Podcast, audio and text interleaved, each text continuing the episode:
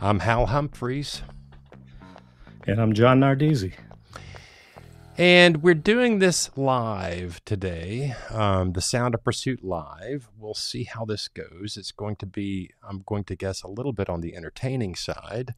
Um, we've, and when I say entertaining, I mean we may screw some things up along the way, but bear with us. Um, so John and I uh, had a little bit of conversation about this um, earlier over the weekend, uh, the latter part of last week, about the things we wanted to talk about today. And the first thing that comes to my mind um, that I think is is interesting um, and, and, useful for private investigators to think about, um, you know, the Idaho murder case is is all in the news right now. And um, I saw an article in um, Express uh, UK last week. Let's see if I can get this to show up here. Express UK. So this is a this is the news article, express.co.uk. Um, Idaho murder suspect hires private investigator to mount strong defense. And one of the things they talk about in here is the idea of hiring a blood spatter expert. Um, John, on your first hearing, on your first reading of this, I mean, when someone says, I'm going to hire a blood spatter expert, what do you think? Red alarm, red alert, red flags. Uh, you know, not that any expert hired by the prosecution is going to be using junk science, but this is one that has been flagged by many, many defense attorneys and judges. And, um, you know, the fact that I, I love the, the title. And John has frozen up on us.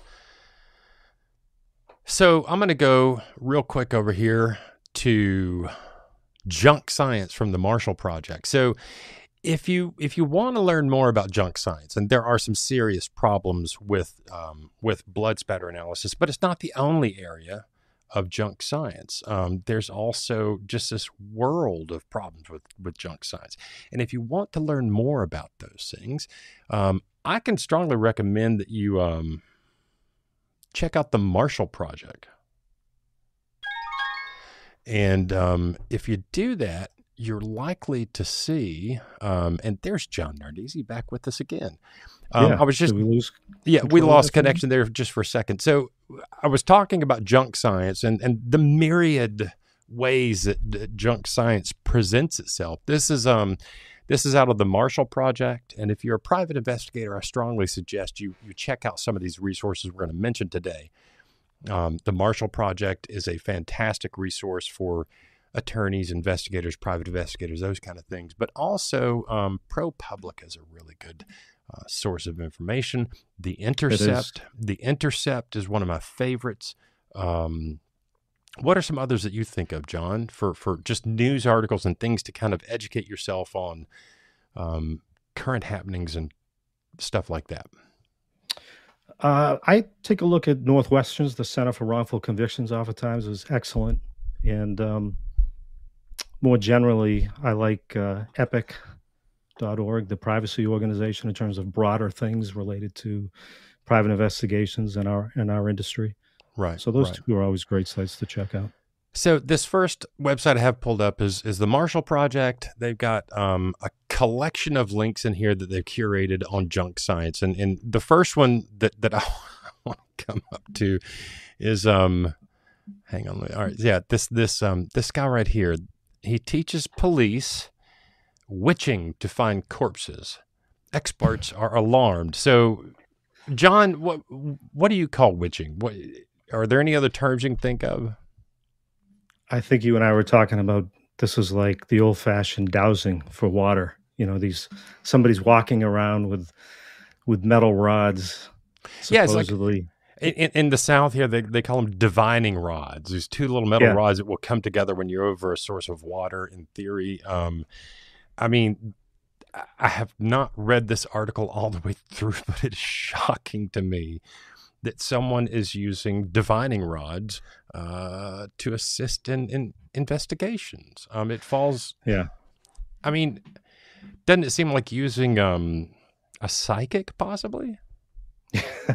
it's it's That's right along the same line. I mean, he the claim is that these rods are able to pick up high levels of compounds cons- consistent with human decomposition, but there's absolutely zero studies done on this. I mean, you could pick up. I mean, some of the the comments on the article have talked about you're picking up decomposing leaves or decomposing organic matter from animals.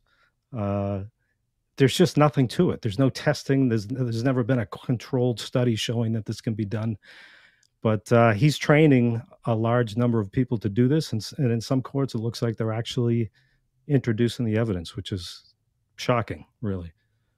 I mean, I, I, I would say I'm shocked, but the the longer I do this work, the fewer things actually shock me. Um, that, that that end up getting into court because.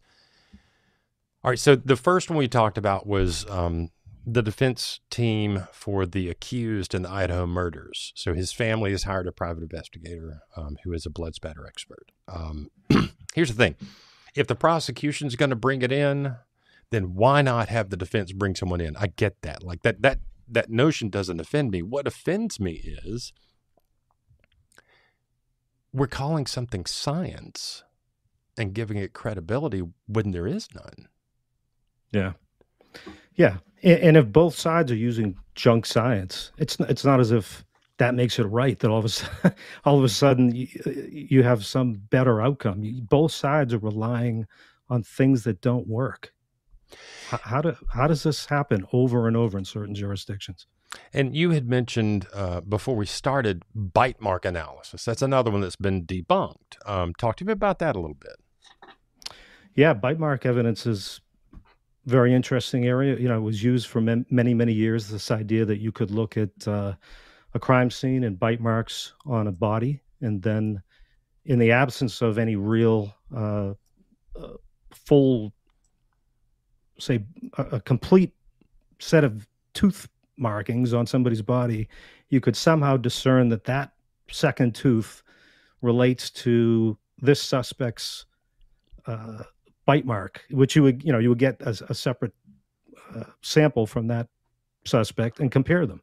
And oftentimes you were comparing one or two teeth marks on a body to this to some suspect's entire dental record uh, it was used for many, many years, and we had a case here. The Gary Cifizzari case in Massachusetts was one of the first bite mark cases, and Gary Cifizzari remained in prison for decades until an attorney with the New England Innocence Project scanned the record, literally looking for bite mark cases that she could challenge. All the credit to her for doing that. She picked it up, and within about six months, we had that conviction overturned. Uh, it it was overturned for a number of reasons. One was that the in, full credit to the bite mark expert who testified in that trial in the 80s, he submitted an affidavit saying he was wrong on some of his conclusions, which was really important. Uh, many experts will not do that, as you know, Hal. They'll fight, you know, even years later that their faulty affidavit is, you know, standing the test of time. But this this expert retracted a lot of that, and we also had a uh, a DNA hit on a police informant, which also contradicted a lot of the evidence at the scene, and we were able to, to overturn that conviction. So, bite mark evidence, any, any investigator out there that comes across any case where you see that kind of evidence, you really want to take a close look at that.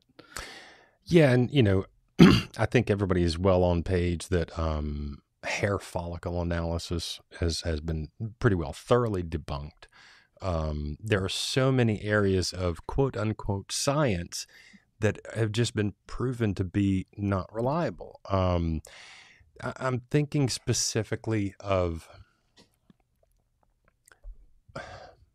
one specific type of expertise. And, and, and I want to run through a, a, list that I've heard over the years of like people that claim an expertise in, in different things. Um, deception detection. Yeah. You know, body language, micro expressions, voice stress analysis. Um, and we'll get to that in just a minute. Bite marks. I mean, there was a there was a case I think it was in Texas where they used a dog's smelling a, a man to show show that he was the guy that did the thing. Um, yeah.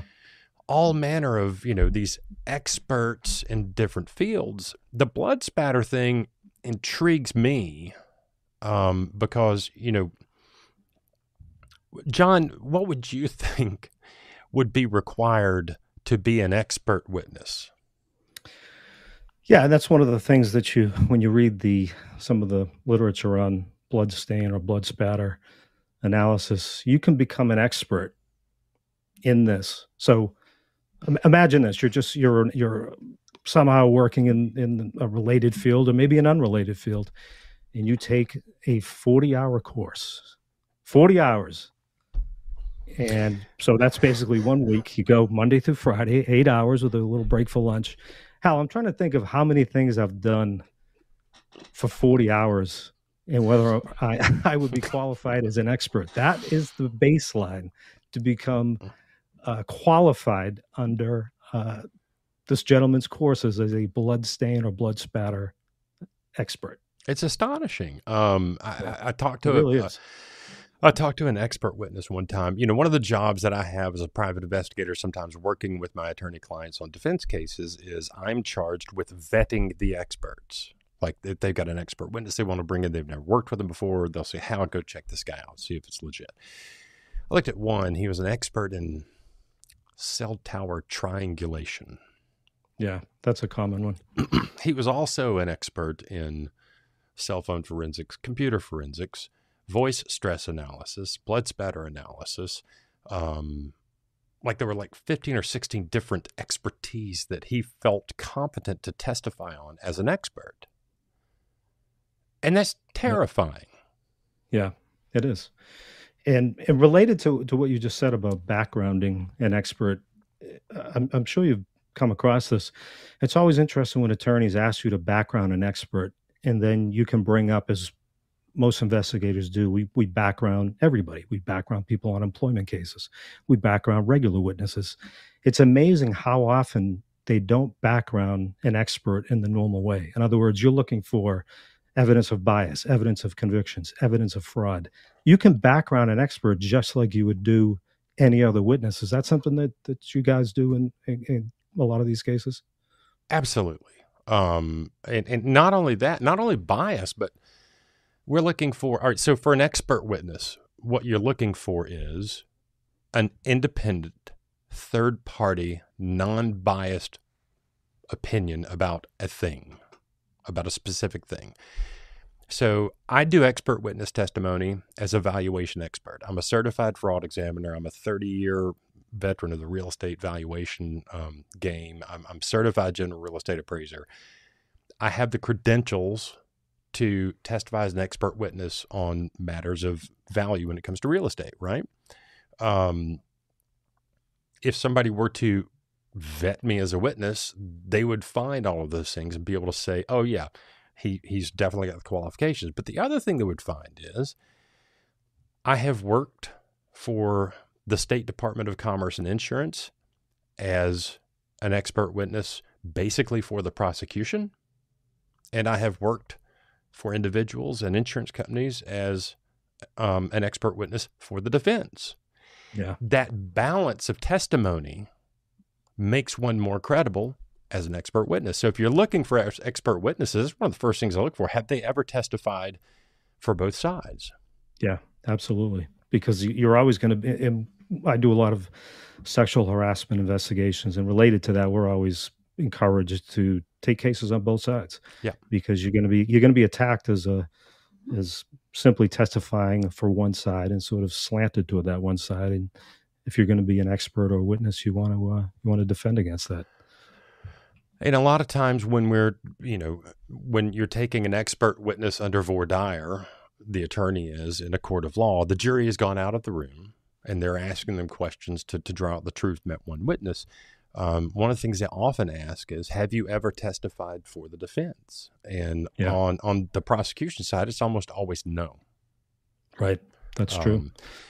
But that never gets in front of the jury. Um, I mean, I guess it can. Um, I just think it's interesting that expert, true experts, in my opinion, are capable of talking about the subject matter in which they're an expert in an independent, non-biased way and not trying to make a case for their side or the other side. Absolutely, exactly right. And related to, you know, we started this discussion about blood spatter and uh, blood stain. Uh, I recently have come across a case that we're just getting into, and you'll love this. It involves an expert in paint spatter, paint spatter, and the person. My understanding is that the expert worked at a hardware store. I thought you were. I thought you were going to say the expert no, worked at a worked at a paintball range. it's not. It's not much better.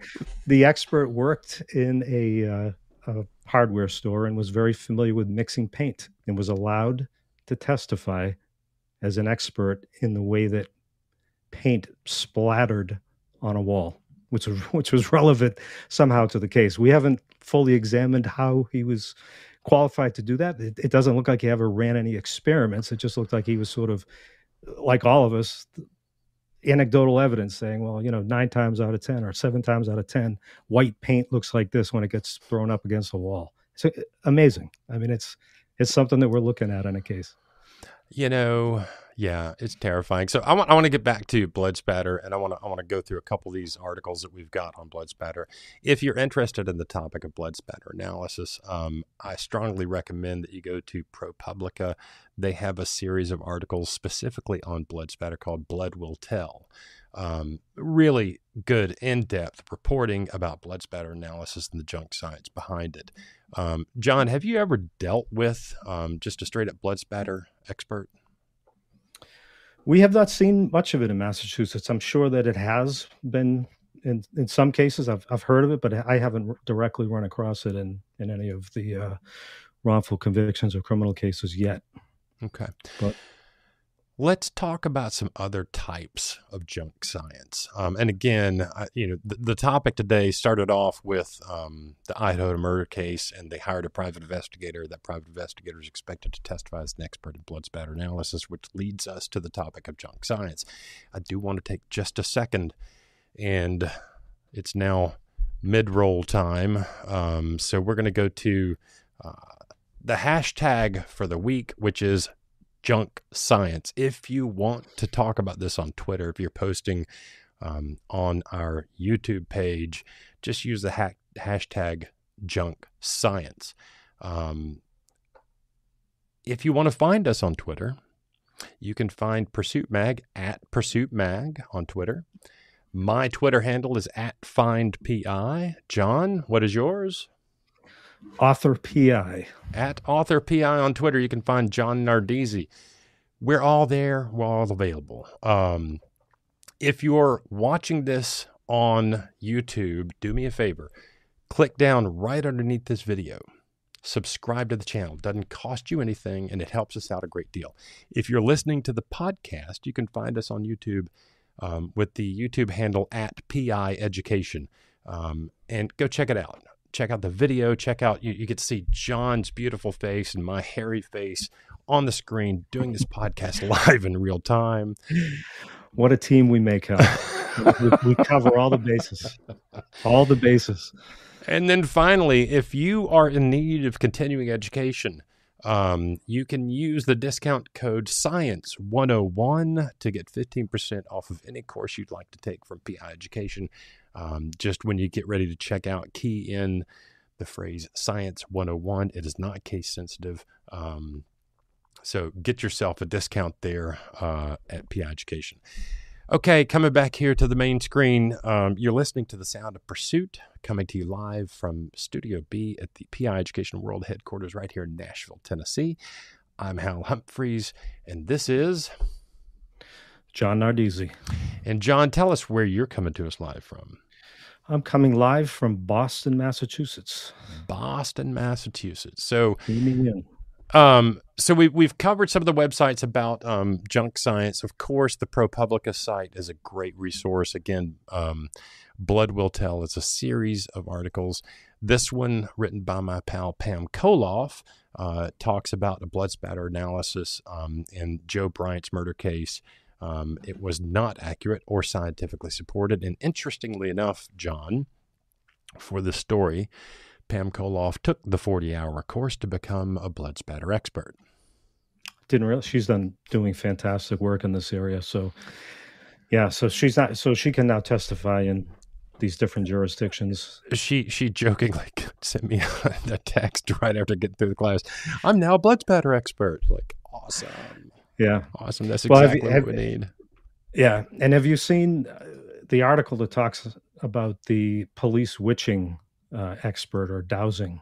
Uh, yeah, here we hang on, it. hang on. Here we go. Here we go. Witching. Here it is. The Marshall yeah. Project. The he there's another invention, and, and we just want to flag this for any investigators working out there. You might see in the future uh, a reference to something called a quantum oscillator. This is described in the article, and the the teaching is as follows: Everything in the universe vibrates at a specific frequency. Gold has a gold frequency. Silver has a silver frequency, and your DNA has your frequency. So if you take a fingernail clipping from a person, you can then find the missing person. So this this was all part of the class, and the in the gentleman teaching this was asked. Uh, you're saying that if we if we get a fingernail clipping from this missing girl, and we use this quantum oscillator, we could find her. And he said yes. And they said, "What's the price? We want to buy one right now." And he said, uh, I'm just kind of assisting law enforcement when needed. That they're not for sale right now. So I don't know.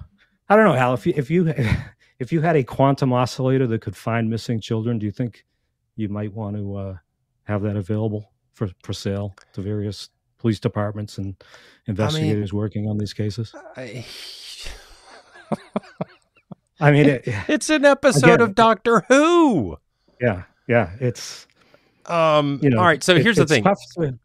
if if if a quantum oscillator were able to, off of a single fingernail clipping, find a human being, like use my like find my phone, like you use it, if if it were able to work like that, number one, it would be so funded by every government agency around. Number two, it'd be free and available to everyone in the world. Um, and number four, nobody wants that. Yep. And again, where is the data? The hard, I mean, this is something that could very easily be tested. You could have peer reviewed research. You could, you could have tests that you run where you actually pick clippings from people's fingernails and then find them. But you don't see it. You just have these claims by uh, so-called experts. And again, this, this gentleman is considered an expert in this area. Uh, and this is something that could be coming down the turnpike. I mean, it's a, you, sad to say, but there's a there's a lady be, there's a lady who who sells a, a, course on deception detection, and she was identified as being one of the top 50 human lie detectors based on this test that the the Ekman group ran. Um, oh yeah, yeah, and, Paul Ekman. Yeah, and and here's the thing: I, I have no problem with people taking training from Paul Ekman. I have done. I have no problem yeah, with people. Too. I don't mind people reading about deception detection and body language. I think there's useful material in there. But at the end of the day, um, the Ekman study, where she was identified as one of the top 50 lie detectors in the world, um, was not a scientific study. Right. And you know, one of the one of the actual scientists who reviewed it said, he said, look, if you took 15,000 pennies and you flipped each one of them 10 times to find heads or tails. Probably five to 10 of those would land on tails more often than heads. But that doesn't mean they're better at landing on tails than the rest of the coins. it's just that that's how chance works. Exactly. And the other thing, too, is when you read some of the, the lie detection studies, or you actually read deep into Paul Ekman's writings, a lot of these guys will stress that just because you have certain indicators of, say, surprise or disgust, and these are some of the what he claims are the uh, universal signs that that appear uh, across cultures on people's faces and with in the face of certain stimuli. Um, it doesn't mean that they're lying. It's, it's simply an indicator that this might be a sensitive area for this person. This is why the reaction is surprise or disgust or or anger. It doesn't mean they're lying. So everybody always wants that sort of uh, final, easy. You know, I, th- this is how you can tell somebody's lying. This is it. It's it's that's not really what the research that has been fruitful is going to tell you. It's just areas of sensitivity. Here's the thing: if I said I love Kim Green right now, I'm looking up and to the left. Does that mean I'm lying about that? I mean, that it's insane. It's absolutely yeah. insane. Here's the thing. Studying body language is crazy useful for a private investigator because it, you can learn when someone is uncomfortable about something. And all exactly. in the world that does is tell me I want to ask more questions about that. That's right. That's right. It's just a cue to keep going and explore and investigate that area. It's not a, a flat out sign that they're lying about something. And and the, the whole that example that you gave of looking up and to the left, one of the amazing things about that is uh, we all know where that came from, and I hesitate to even give too much lineage to it because it's been debunked. Neurolinguistic pro- programming for right. detectives. Um, so you know you know that I write and read crime fiction. I'm a uh, a big fan, and I I read other authors. That example appears over and over, even in some of the most famous authors writing today. They all they've all read that somewhere, and you always have the the hero PI looking at someone's eyes, and it shoots up to the right, and they say, "Oh, the guy's lying." I mean, it's yeah. it's not the way it works. Well, you know, I've I've, I've sat through God, I don't know how many countless jury voir dires, you know, selecting the jury process where they're asking the jurors questions. And some of those have been on capital cases where you get to do individual voir dire.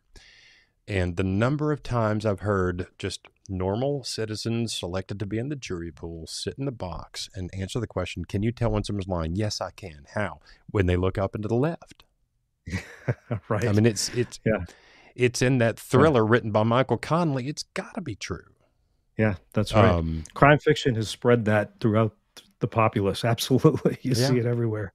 Yeah, yeah, and it's it's it's gonna it's gonna take a concerted effort by everybody in this industry to sort of teach people that's really not backed up by anything. And uh, uh, you know, the origins for that for neurolinguistic pro- programming was actually counseling, where you had sort of long-standing uh, relationships between a patient and a and a psychologist or psychiatrist and even there they were never they were never sure that it really worked but somehow some enterprising trainer in law enforcement read those some of those studies and carried it over into uh, our field where it's sort of been perpetuated for decades now and the funny thing is it becomes ensconced in law you know through precedent it was accepted as an expert thing in this case but then when it's used neurolinguistic programming techniques are used in the example of NXIVM. Everybody's yeah. like, oh, that guy's a fraud. We knew that all along. But at the end of the day, if it's going to make a prosecution case, they're going to use it if it's going to make the case. Right. Yeah. Um, it is. Yeah, it we, is infuriating. And, and here's the thing. I've gotten marketing materials from so many people that are, are, are pushing these junk science things. And I swear to you, every time I get one, I think that person is a charlatan. Yeah. Yeah. And again, that goes back to one of our earlier points. I, I really would encourage every investigator who gets a case where you're going to vet the expert. Don't just look at the expert credentials, which we've already talked about, and verify. You know, did they really take these courses? Go right back to the very beginning. Do they have these degrees? Do they do they have cases out there, criminal cases, civil cases?